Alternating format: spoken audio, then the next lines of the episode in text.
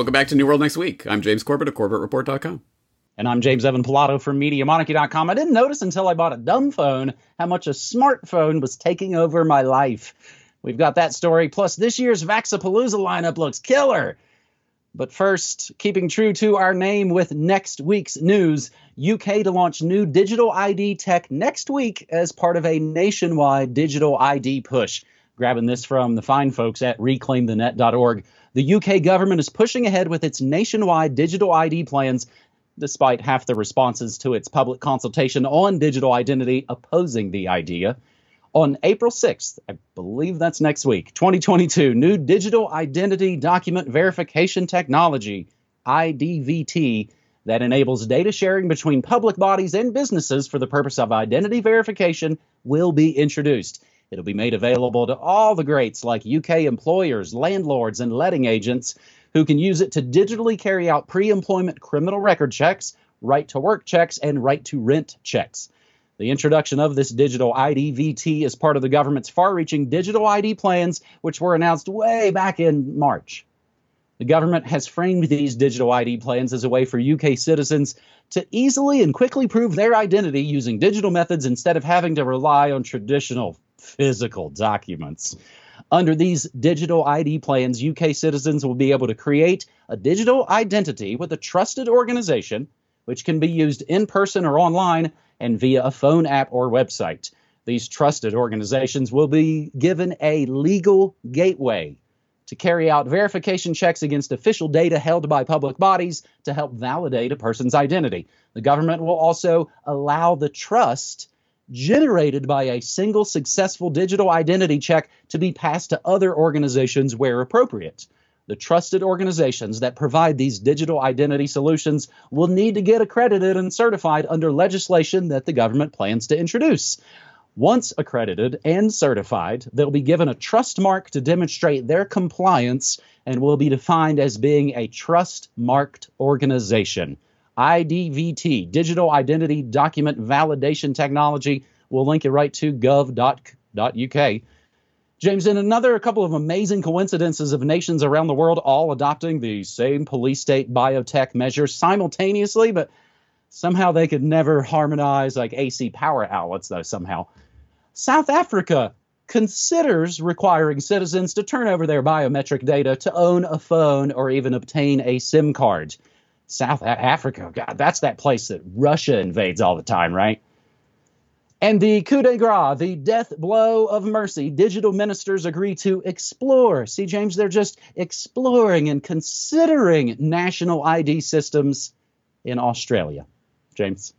Oh, yes, it's just a consideration. And what, as you say, what an amazing coincidence all around the world simultaneously. Hey, let me add one more from reclaimthenet.org just in the past week or two. Uh, Canada School of Public Service panel proposes digital IDs tied to vaccine passports. Yeah, yay. And yeah, isn't it interesting that uh, it, it, literally country after country after country is doing the exact same thing in the exact same way, talking about the exact same type of rollout? Well, we've already got this vaccine passport infrastructure why don't we, uh, I don't know, tie it into a digital ID grid? Hey, it, we're just thinking of this on the fly, folks, just winging it as it comes, honest.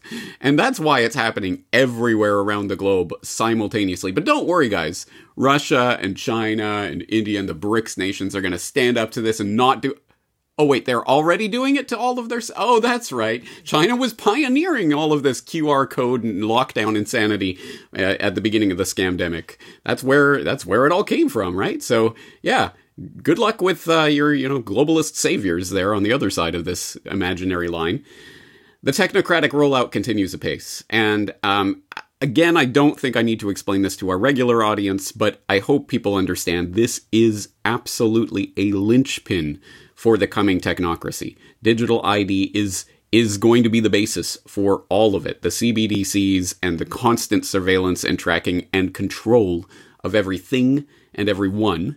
And actually, yes, it's not even just about yourself and your personal ID. It's also going to be about the RFID and it's embedded in everything that you buy and everything that you wear and everything that you drive and everywhere that you go. Everything will be talking to everything else simultaneously. What could go wrong? Anyway, as I say, I don't think I need to elaborate too much on this, but in case you missed it, episode 415 of my podcast on the global digital ID prison might be very relevant for people who still don't quite understand why digital ID is something that we should be opposed to. James, for this New World Next Week episode 480, maybe it's a nice, good, a little bit of good news here for our second story. The somewhat pushback against what we just talked about. Dumb phone sales are soaring as people revolt against overwhelming smartphones. Grabbing this from Activist Post. And I'll just mention here right at the top, we've actually just been toying with a light phone here at the house. Again, as everybody are looking at different opportunities to get rid of their slave phone. In a time when various developed world intelligence agencies filling up petabytes of hard disk space with domestic phone records and tracking their own citizens who, in the pursuit of a liberal agenda, have been escalated to a greater terrorist threat than actual foreign terrorists, some people have had enough throwing their smartphones into the trash, and if replacing them at all, replacing them with dumb phones instead. One among them 17 year old Robin West, who, according to the Big Brother Corporation, where a bit of this sources back to, she's an anomaly among her peers. She doesn't have a smartphone. Instead of scrolling through TikTok and Zuckergram all day, she uses a dumb phone. People out there who had a cell phone maybe in the late 1990s remember this. For everybody else, basic handsets or feature phones with very limited functionality compared to, of course, say, the eye scanning iPhone 28 or whatever they're up to. For the most part, you can typically only make, receive phone calls, and send text messages. If you're lucky, maybe listen to radio, take very basic photos, but definitely not connect to the internet or apps. Robin's decision to ditch her former smartphone two years ago was a spur of the moment thing, looking for a replacement handset in a secondhand shop she was lured by the low price of a brick phone. Her current handset, her French firm MobiWire, cost her eight pounds. Because it has no smartphone functionality, she doesn't have to worry about an expensive monthly data bill. I didn't notice until I bought a brick phone how much a smartphone was taking over my life. I had a lot of social media apps on it, and I didn't get as much work done as I was always on my phone. The Londoner adds that she doesn't think she'll ever buy another smartphone. I'm happy with my brick. I don't think it limits me. I'm definitely more proactive. According to BBC, dumb phones are enjoying a revival. Google searches for them jumped by 89% between 2018 and 2021. And while sales figures hard to come by, one report said that global purchases of dumb phones due to hit a billion units last year, up from only 400 million in 2019. This compares to worldwide sales of 1.4 billion smartphones last year, following a 12.5% decline in 2020. I mean, it reached a certain point. I mean, James, we were walking around in Portland, it was like homeless people have smartphones. I think we've reached complete saturation here. A 2021 study by accountancy group Deloitte said that one in 10 mobile phone users in the UK had a dumb phone. Not smart, but clever the return of dumb phones. That's the article from the BBC, but I can see, James, maybe the future headlines. BBC, Google, and Deloitte all get together and buy up the dumb phone companies. You know what? In this particular case, I'd say let them. Um, because I would say that this is one of those things where we'll see, we'll see how the market really responds to this and whether companies really flood into this. Hey, people want the dumb phone. Okay, let's start making that and we'll start competing for that. Or will they say, I don't care. I'm not going to give you your dumb phone. I'm going to continue making smartphones until, and you it'll be the only thing left for you to buy. Because um, I don't think this is about making money. I think this is about a much bigger agenda of control. So uh, we'll see how the uh, corporations respond to it. But this is a genuinely good news story, at least insofar as it represents the growing concern and the growing awareness amongst a large section of the pub- public about what the, these smartphones represent and where they are taking us as a society. And as the article points out, um, it's not just the older generation, the old fuddy duddies. It's 25 to 35 year olds, and um, it's it's a genuine, identifiable sales trend. So that's a good sign. Of course, as always, it depends on how this movement, if it is a movement, is directed and whether it is consciously working towards a particular goal or whether it's just kind of uh, just reacting to things as they come, because that can always be steered in the wrong direction. But I know that we speak to a large audience here every week, and I guarantee there are people in this audience who struggle with this in some form or other. Um, maybe not to the extent that they're constantly on their phone, but at any rate, there are, I'm sure, people out there who would like to use their phones less. And so if you find yourself in that, good. The awareness of the problem is the first step. And as always, there are things in in my archives that I hope will be helpful to people. I had a solutions watch last year with um, Tim Kilkenny about unplugging from the matrix, where we talked about different um, ways of going on digital fasts or cleanses or or trying to get unplugged completely. Um, I have also uh, talked about this way back in the archives, back in 2016. Larry Rosen gives practical advice on controlling your smartphone so it doesn't control you. Um, so I, I hope those will be useful to people who find themselves in that position. But I, I would say underlying this is a fundamental part of human psychology, which I will go back. I've said this many times, so forgive me if you've heard this before, but it is important to understand what is being said here. Quote, the conscious and intelligent manipulation of the organized habits and opinions of the masses is an important element in democratic society. Those who manipulate this unseen mechanism of society constitute an invisible government, which is the true ruling power of our country. Edward Bernays, of course, uh, grandfather of the Netflix guy. Uh, well, I forget the, the exact lineage, but anyway, that's how he might be known to the younger generation today. But of course, the man who literally wrote the book on propaganda. The conscious and intelligent manipulation of the organized habits of the masses. And that is a key part of really any addiction, but certainly this smartphone addiction. It is about your habits and the, the sort of routines that you develop with your device and where and when you take it. Uh, can you leave your house without it? Can you put it away and go to bed without bringing it to your bed? All of these little things that seem little, but those habits really do make a difference in whether you are controlling it or it is controlling you. On that note, speaking about how to potentially replace your smartphone habit with something different, I will. Uh, I, I, there will be an idea that will be presented in a solutions watch I'm working on that should be ready in about 24 hours or so. So stay tuned for that. But I hope people are at least consciously thinking about this. And of course, this applies to a wide variety of addictions but one that I think we can certainly identify in, a, in, our current society is the smartphone addiction.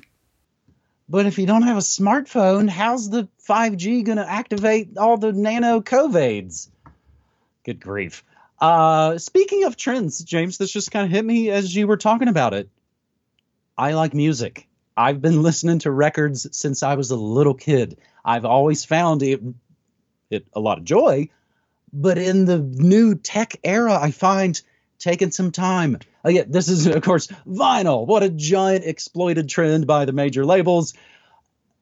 But having said that, spending some time listening to music, you can still even actually, it's funny, James. I mean, you're still sort of using the like staring at a thing, but I'm not staring at a screen. I'm staring at a record or a tape's going around and I'm and I'm thinking about music and I'm thinking about other things that might be a nice little simple way if people are literally like, I'm addicted to my phone, I can't put it down. Get a cheap record player, man. Start to buy cheap 45s from the from the crap shop down the down the street. It'll be, I think, an easy kind of an easy thing to do. Uh, what is this? Our, our self help episode of New World Next Week, James, episode 480. And speaking of music, finally on this episode 480, sad but not surprising. I saw, of course, I get lots of industry emails, James, as you might imagine. I saw it when it was pretty fresh news, but I saw him when he was Alanis's drummer on the Jagged Little Pill tour at Nissan Pavilion in August 96. Some, some band called Radiohead was opening for him. Taylor Hawkins, Foo Fighters drummer, dead at the age of 50. Eh, but he's just one of many. This is the question. Why are some of the world's top class performers and athletes dropping. So uh, it was it at least seven deaths for seven rockers in order of when they were publicized? James, I think this is really important to do. March 24th, frontman for Swiss metal band Newt, Didier Severin dies. No cause of death given. His age wasn't even listed. That same day, March 24th, Handshake murders vocalist Jason Holmes, dead at the age of 42, passed away of undisclosed causes. And then we hit March 25th, just last Friday. Taylor Hawkins, drummer of Foo Fighters, dead at 50. On March 25th, 2022, emergency services were called to the Casa Medina Hotel in Bogota, Colombia, where Taylor Hawkins was suffering from chest pains in his hotel room. Health personnel arrived and found Hawkins unresponsive. They performed CPR, but he was declared dead at the scene. No cause of death was given. The following day, Colombian authorities announced that a preliminary urine toxicology test indicated that Hawkins had 10 substances. That's the big headline now 10 substances in his system at the time of his death opioids, benzos, tricyclic antidepressants, and of course, THC. 10 drugs. Do, do any of those include Pfizer or Moderna drugs? Oh, we'll have to wait for that one forever to find out. On March 29th, the Foo Fighters confirmed that they had canceled all their upcoming shows following Hawkins' death. However, James, my sources say they canceled all the tour shows except the Grammys. At least not officially yet. So it is possible that in like four days, three days from now, that fake growl, Dave Grohl, I guess we'll continue this what I call the, the triple crown of pop culture rituals. You get the superb owl, which was pretty pretty low, and not not much happened. Just you know, boring rappers acting like they didn't espouse violence for 30 years before a Swamp Thing. Then of course the Oscars psyop, and then the Grammys. So I mean, literally, Dave Grohl could walk out. He could walk out maybe wearing a Kurt Cobain shirt while the nation does this weird like feel your pain ritual on TV. Whitney Houston was dead in the bathtub. They left her there while the Grammy parties just went on. Uh, that was exactly a decade ago. Maybe somebody could go up and slap Dave Grohl, huh? Jeez. I've also seen someone purporting to be a friend of Taylor Hawkins saying Taylor never wanted to get the jab, but he did it to tour. He did it for Dave Grohl. And that's not even getting into their new Studio 666 horror film or I guess like sort of how much more powerful the Vedder Grohl corporate grunster Frankenstein monster grows with each and every ritualized death. The next day, March 26th, too close to touch vocalist Keaton Pierce dies suddenly and unexpectedly due to a medical condition he was dealing with privately. March 26, country roots musician Jim Miller of Western Centuries passes away unexpectedly. 69, not exactly a spring chicken, but media notes in good health. They just embarked on a spring tour. They played Thursday, March 24th, at the Burren Irish Bar in Somerville, Massachusetts. He died a couple hours after the show. The family has not released the cause of death. March 27th, R&B singer Keith Martin, dead at 55 in the Philippines, best known for his ballad "Because of You," discovered lifeless in his condo. Officials estimate he was maybe laying there for a week.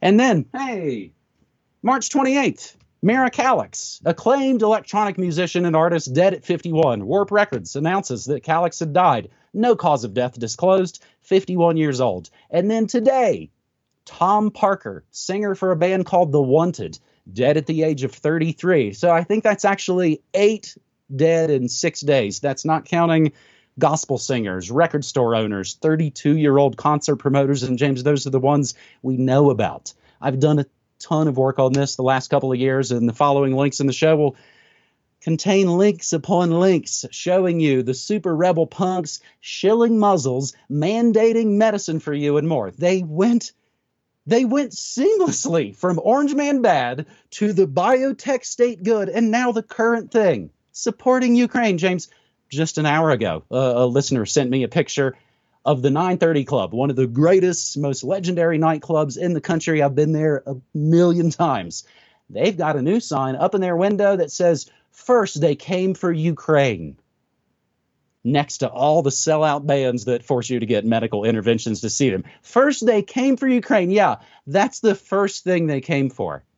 If I don't, crazy maybe. I remember some of those bands used to feign being anti war there it is. First they came for Ukraine, and then there's posters for Bright Eyes, who used to, you know, sing out against Bush.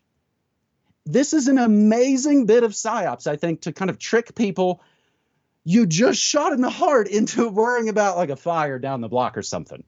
So, in reverse chronological order, all from New World next week. Again, I think this is very worth noting because this is, unfortunately, kind of the biggest news story in the world. Maybe giving to your friends that are that are sad about dude dying and maybe still on the electric fence about any of this.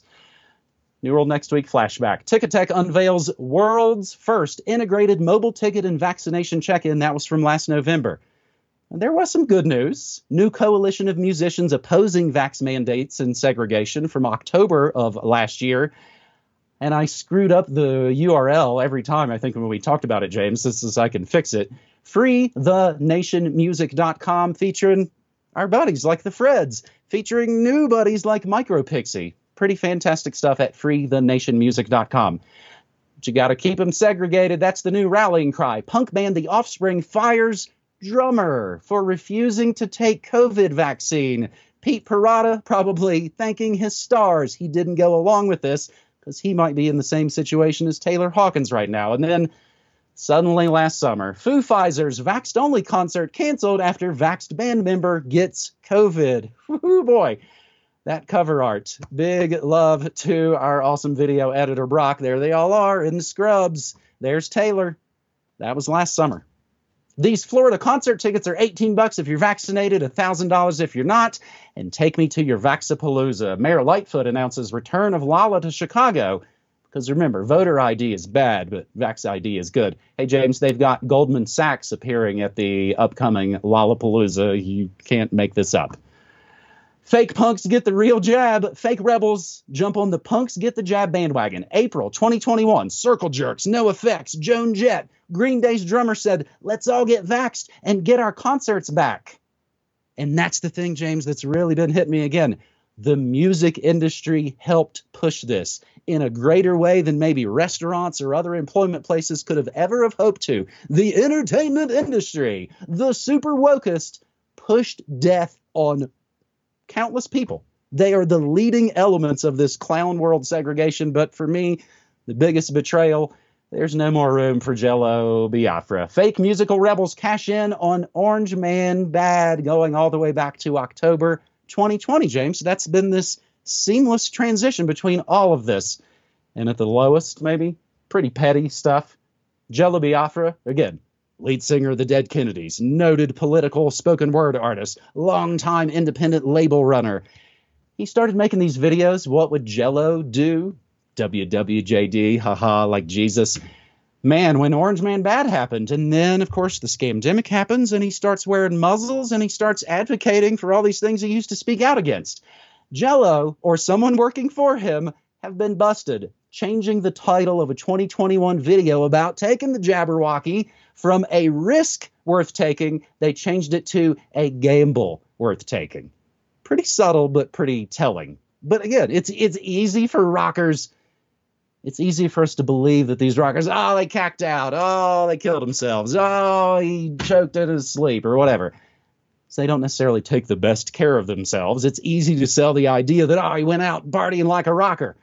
That's also another reason I think a lot of this seems so dumb is that suddenly a bunch of, you know, death obsessed drinker druggers got really health conscious because their jobs were threatened. So they took the mark but it's also the world's best athletes as well. That's a whole other death list of people pledging their heart to the Pfizer flag on the pitch. But James, in my long latest musical rant installment, I just ask you: Is it more likely that the drugs a world class rock star has on the record been doing all of his life that that suddenly killed him or is there maybe some other element that's been introduced the last year or so? Shut up, conspiracy theorist. It's clearly the those drugs, not that drug. That's not even a drug. That's mother's milk that he injected into his veins and did the right thing. Yeah, hmm. Uh, well, well, we'll leave people to ponder that in their own time. But uh, first, they came for Ukraine is particularly ironic, quoting the old Martin Niemöller poem, anti-Nazi poem, uh-huh. to support uh-huh. the Nazis in Ukraine, like the Azov Battalion and other literal neo-Nazis worshiping Nazi collaborators like Stephen Bandera over there in Ukraine. Hmm, interesting. But uh, I will. I, I don't have anything to add to that. That's an incredible amount of information. I will simply add something from the geopolitical side. If we're noting the de- uh, I was going to say dearly departed, recently departed, shall we say? Uh, uh, we could get from Covert uh, Action Magazine.